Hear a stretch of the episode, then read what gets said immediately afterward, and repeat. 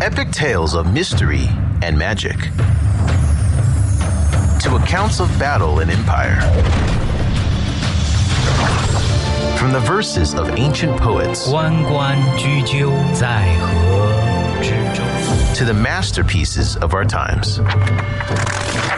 A Light on Literature brings to life China's literary heritage and a look at the world in a new light.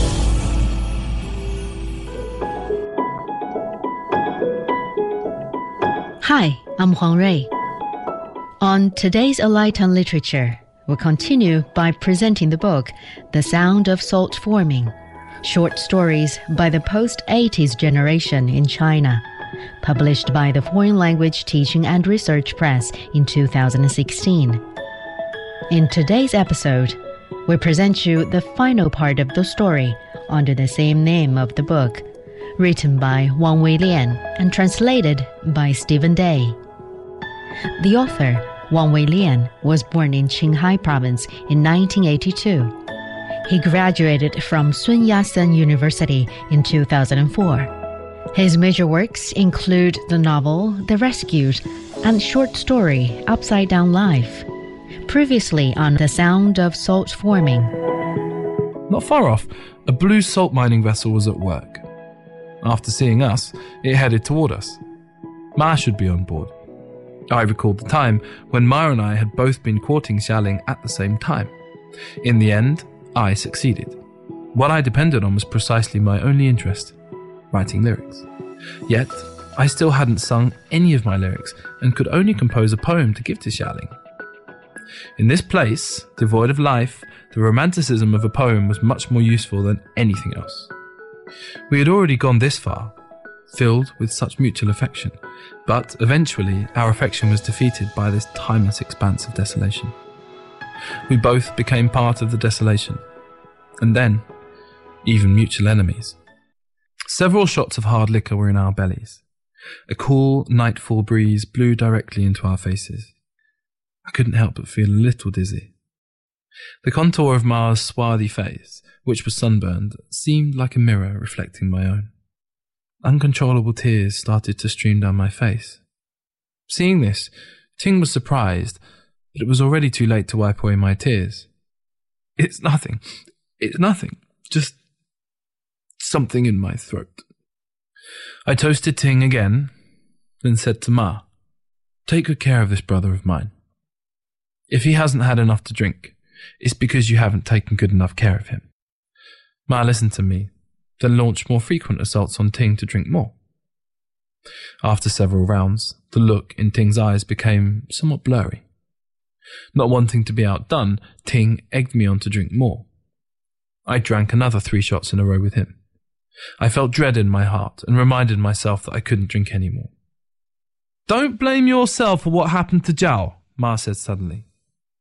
I felt the smell of blood gushing out of my chest, which choked my words. No! I wanted to explain the reason for my tears, but how to explain it clearly? What's up? Ting insisted that Ma explain. Ma looked at me, his expression full of doubt. It's nothing, Ma. Tell him. I waved him off and looked away. I realized that Jin Jing was looking at me. Our gazes locked. Just at this moment, the evening sun finally set. Because of the vast open space, it seemed very sudden. That deathly pale stretch of horizon in an instant turned pitch black. This darkness, contrasted with the weak glow in the profundity of the sky, was dense, like some sort of heavy metal. For a short while, I couldn't see Jinjing's face clearly. I suddenly wanted to see her face, not knowing why. It wasn't that I was harboring some hidden lust while under the influence, rather, it was just a pure yearning, like a hope rarely experienced my entire life. No, no, this was a dream, more beautiful than hope. In the darkness, Ting was choked with tears. Perhaps the story of Zhao had affected him. Perhaps he was only crying for himself.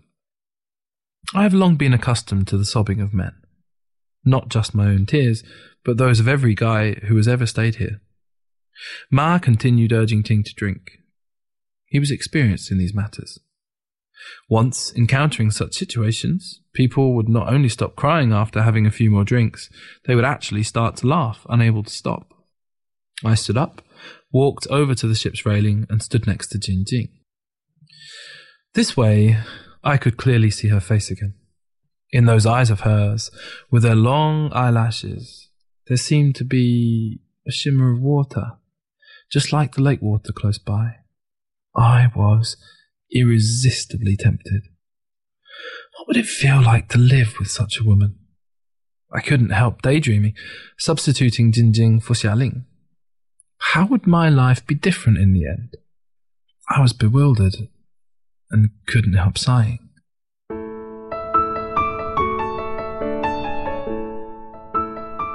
You have been listening to The Sound of Salt Forming, a short story selected from the book The Sound of Salt Forming, short stories by the post 80s generation in China, edited by Song Gang and Yang Qingxiang, and published by the Foreign Language Teaching and Research Press.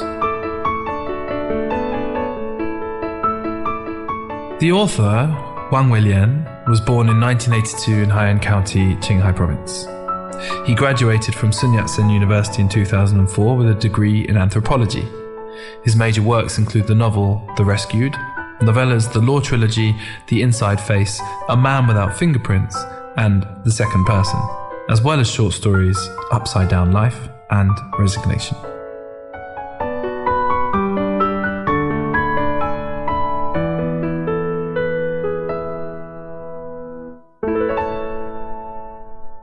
What is it? Jinjing finally spoke. Do you love Ting? I suddenly asked, much to my surprise. Don't know. I suppose not. Jinjing's reply was most decisive, without the slightest hesitation. Well, you're still with him. I don't love myself, but don't I still have to live with myself? You don't love yourself? Mm hmm. Why? You're so beautiful. Because I'm a fugitive. I killed someone. I didn't want to believe what I had just heard. I sobered up quickly because it was so very scary. Jinjing's expression, however, remained normal, as if she were making small talk. But tears started rolling down her cheeks, which made me really believe that what she'd said was true. Does Ting though, I felt my throat get scratchy and coughed. Jinjing shook her head. He's never asked. She stopped a moment, then continued. If he asked, I'd tell him. You'd better not say, I sighed. Even though the person deserved it, I know my crime was serious. I never wanted to live such a shameful life. I wander all over, going wherever life leads me. I don't know anything. Really, I had no interest in getting to the bottom of this. It seemed like what Jinjing was telling me was a story from a TV drama. If people ask, then I'll tell them, but nobody ever asks. You're the only one who has asked. You asked me why I don't love myself. I was very moved. Many people like my good looks, but seldom do they ask me if I love myself. I understand. Do you really understand? Really? You know what they were saying about Zhao just now? Xialing told me. The day Zhao died, it was just the two of us. I often suspect it was my fault. Was it I who killed him? Were you drunk that evening? Yes, I was drunk. But the strange thing is, after getting drunk, I can still act like a sober person. Others mistakenly think my tolerance is high, but actually it's not. Often, after sobering up, I have no idea at all what I may have done. What I want to know is why do you suspect yourself? Jinjing had firmly latched onto the fatal clue and was pushing me to say why. I thought it over and looking at lights illuminating the plant not far away replied, Actually, I liked Zhao very much. When we drank together, we would discuss everything under the sun. Time passed quickly and life was a little better.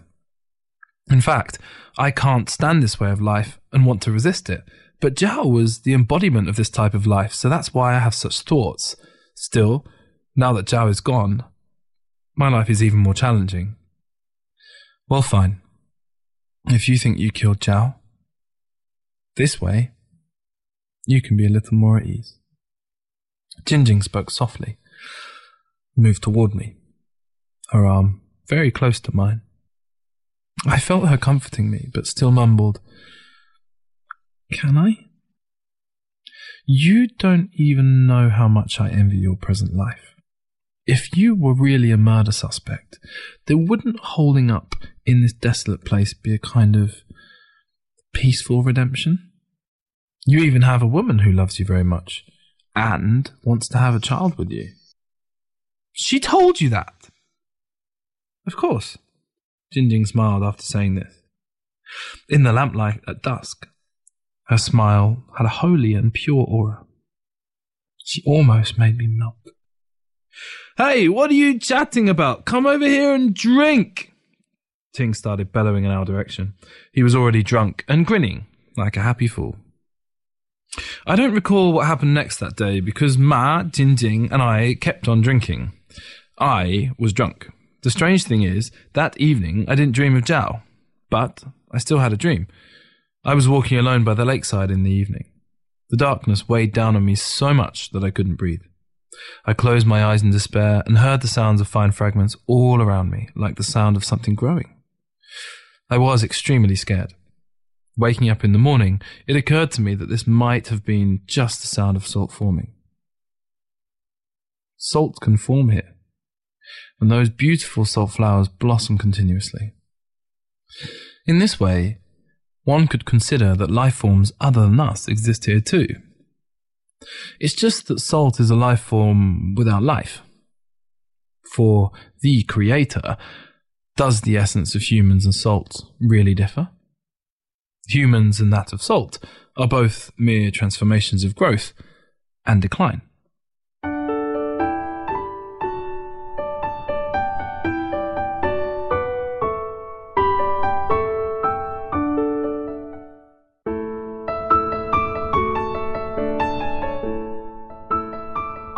Been listening to The Sound of Salt Forming a short story selected from the book The Sound of Salt Forming, short stories by the post 80s generation in China, edited by Song Gang and Yang Qingxiang, and published by the Foreign Language Teaching and Research Press. The author, Wang Weilian, was born in 1982 in Haiyan County, Qinghai Province. He graduated from Sun Yat-sen University in 2004 with a degree in anthropology. His major works include the novel The Rescued, novellas The Law Trilogy, The Inside Face, A Man Without Fingerprints, and The Second Person, as well as short stories Upside Down Life and Resignation.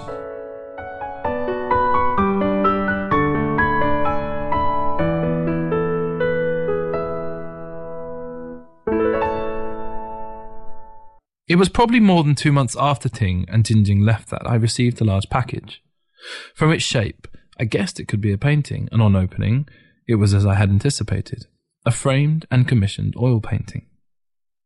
It was a creation of Ting's with the salt lake as its subject. The salt lake and salt flowers in the painting were most strange. At first glance, it seemed like a scene from outer space or something in a surrealist style. Yet, after looking at it for a while longer, I discovered that the deformed exaggerations in it were exactly what enhanced the most significant characteristics of the salt lake. I put it in the living room and waited for Xiaoling to return and give me her opinion of it. But she just took one glance and cried out in alarm. Put it away right now. I don't want to see it again. Why? I was confused. Xiaoling replied, It's exactly the same as the salt lake in my dreams. It scares the wits out of me. This indeed was odd. I could only wrap up the painting and put it away, Perhaps if I took it out again somewhere away from the Salt Lake, it would exude a different style. I wrote Ting back and thanked him for the painting. I told him that I would treasure it. I didn't mention a word about Jinjing. He wouldn't be happy if I mentioned her, I thought. I no longer envied Ting. Perhaps it was because she really didn't love him. Perhaps it was because I had come to terms with my own transgression and consequently had discovered my own happiness. I planned to stay here contentedly. Ting didn't reply to my letter, and thus vanished. Like a grain of salt floating in the salt lake, dissolved in a big rainstorm. Life once again settled down. The ripples gradually calmed. I didn't drink heavily anymore, but not because I was afraid I would dream of seeing Zhao. Occasionally I would have such dreams. Rather, it was because we had to batten down the hatches and make our prenatal preparations. After Xialing got pregnant, she took leave without pay from work and went to her parents' home in the provincial capital. Living separately in two places, we quarrelled less, and our feelings were rekindled. I was already unable to imagine any circumstances in which I would live with another woman. In fall of the following year, Xialing delivered a healthy baby boy. After becoming a father, I still went to work at the Salt Lake plant, but also entertained thoughts of resigning. The strange thing was, however, that as I continued to reside in this boundless saline land, my state of mind gradually calmed down. Thoughts of leaving were no longer especially pressing. When walking along the shore of the Salt Lake and looking at the strange alien landscape, I would often think of Ting's painting and of Jinjing's beautiful face. The memories were very vague, as if I had never seen them in reality, but only in a fantastic dream.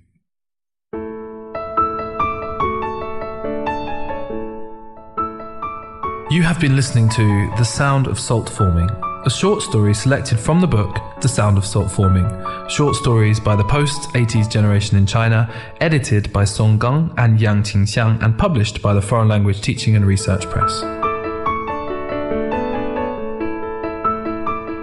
The author, Wang Weilian, was born in 1982 in Haiyan County, Qinghai Province. He graduated from Sun Yat-sen University in 2004 with a degree in anthropology. His major works include the novel The Rescued, novellas The Law Trilogy, The Inside Face, A Man Without Fingerprints, and The Second Person, as well as short stories Upside Down Life and Resignation.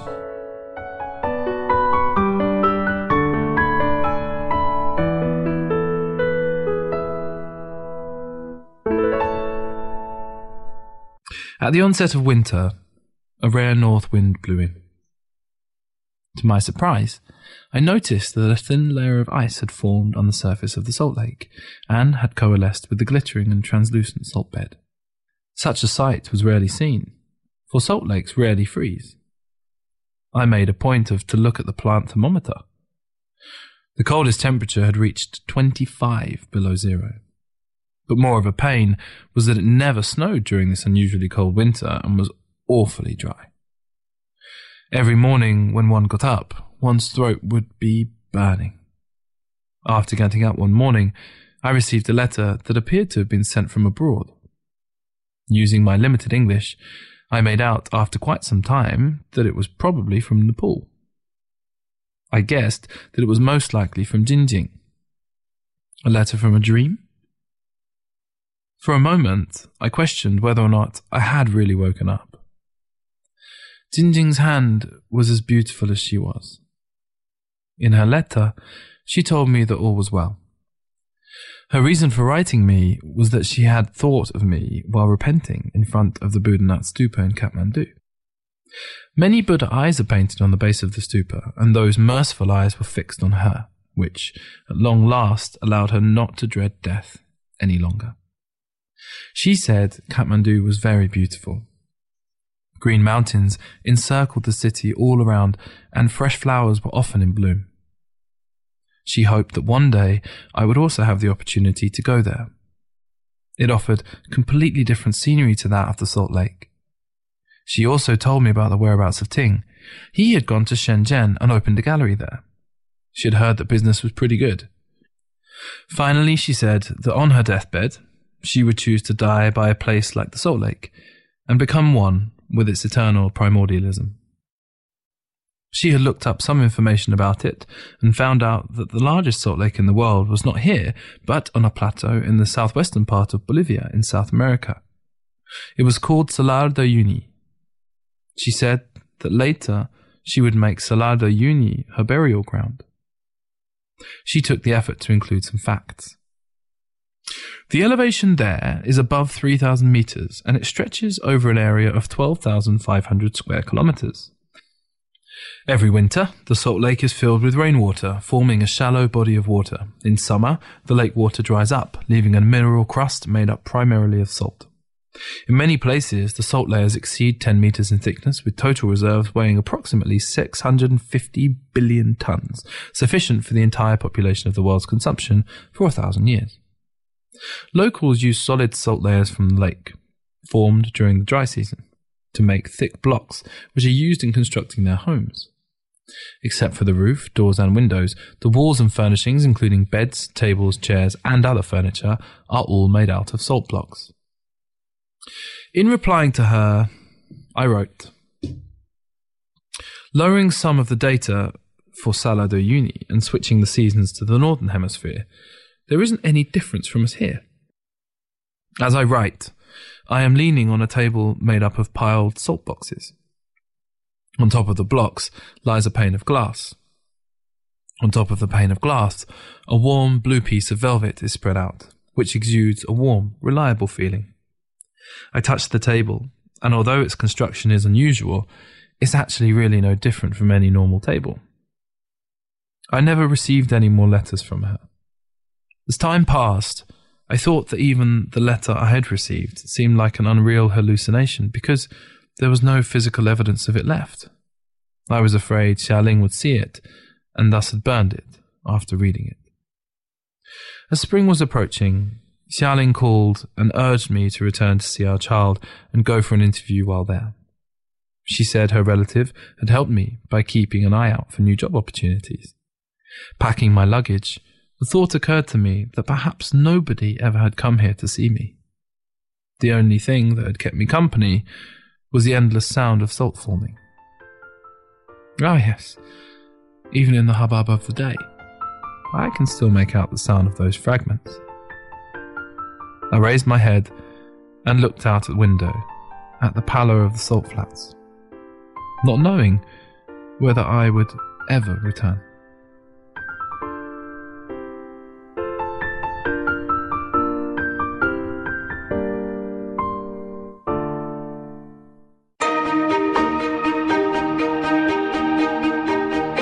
What you just heard was the last part of the story, The Sound of Salt Forming, from the book Under the Same Name, published by the Foreign Language Teaching and Research Press in 2016.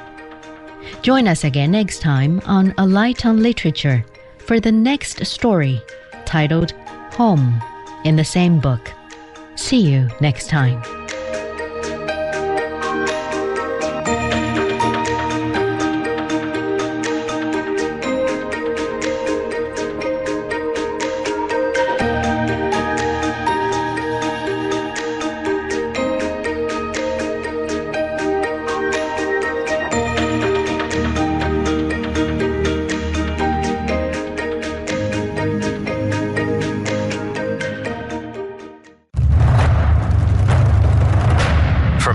tales of mystery and magic to accounts of battle and empire. From the verses of ancient poets 关关雎鸠，在河之洲。 to the masterpieces of our times. A Light on Literature brings to life China's literary heritage and a look at the world in a new light.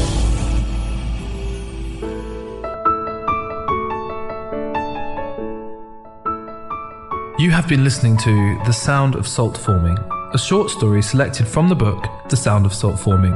Short stories by the post 80s generation in China, edited by Song Gang and Yang Qingxiang, and published by the Foreign Language Teaching and Research Press. The author, Wang Weilian, was born in 1982 in Haiyan County, Qinghai Province. He graduated from Sun Yat-sen University in 2004 with a degree in anthropology. His major works include the novel The Rescued, novellas The Law Trilogy, The Inside Face, A Man Without Fingerprints, and The Second Person, as well as short stories Upside Down Life and Resignation.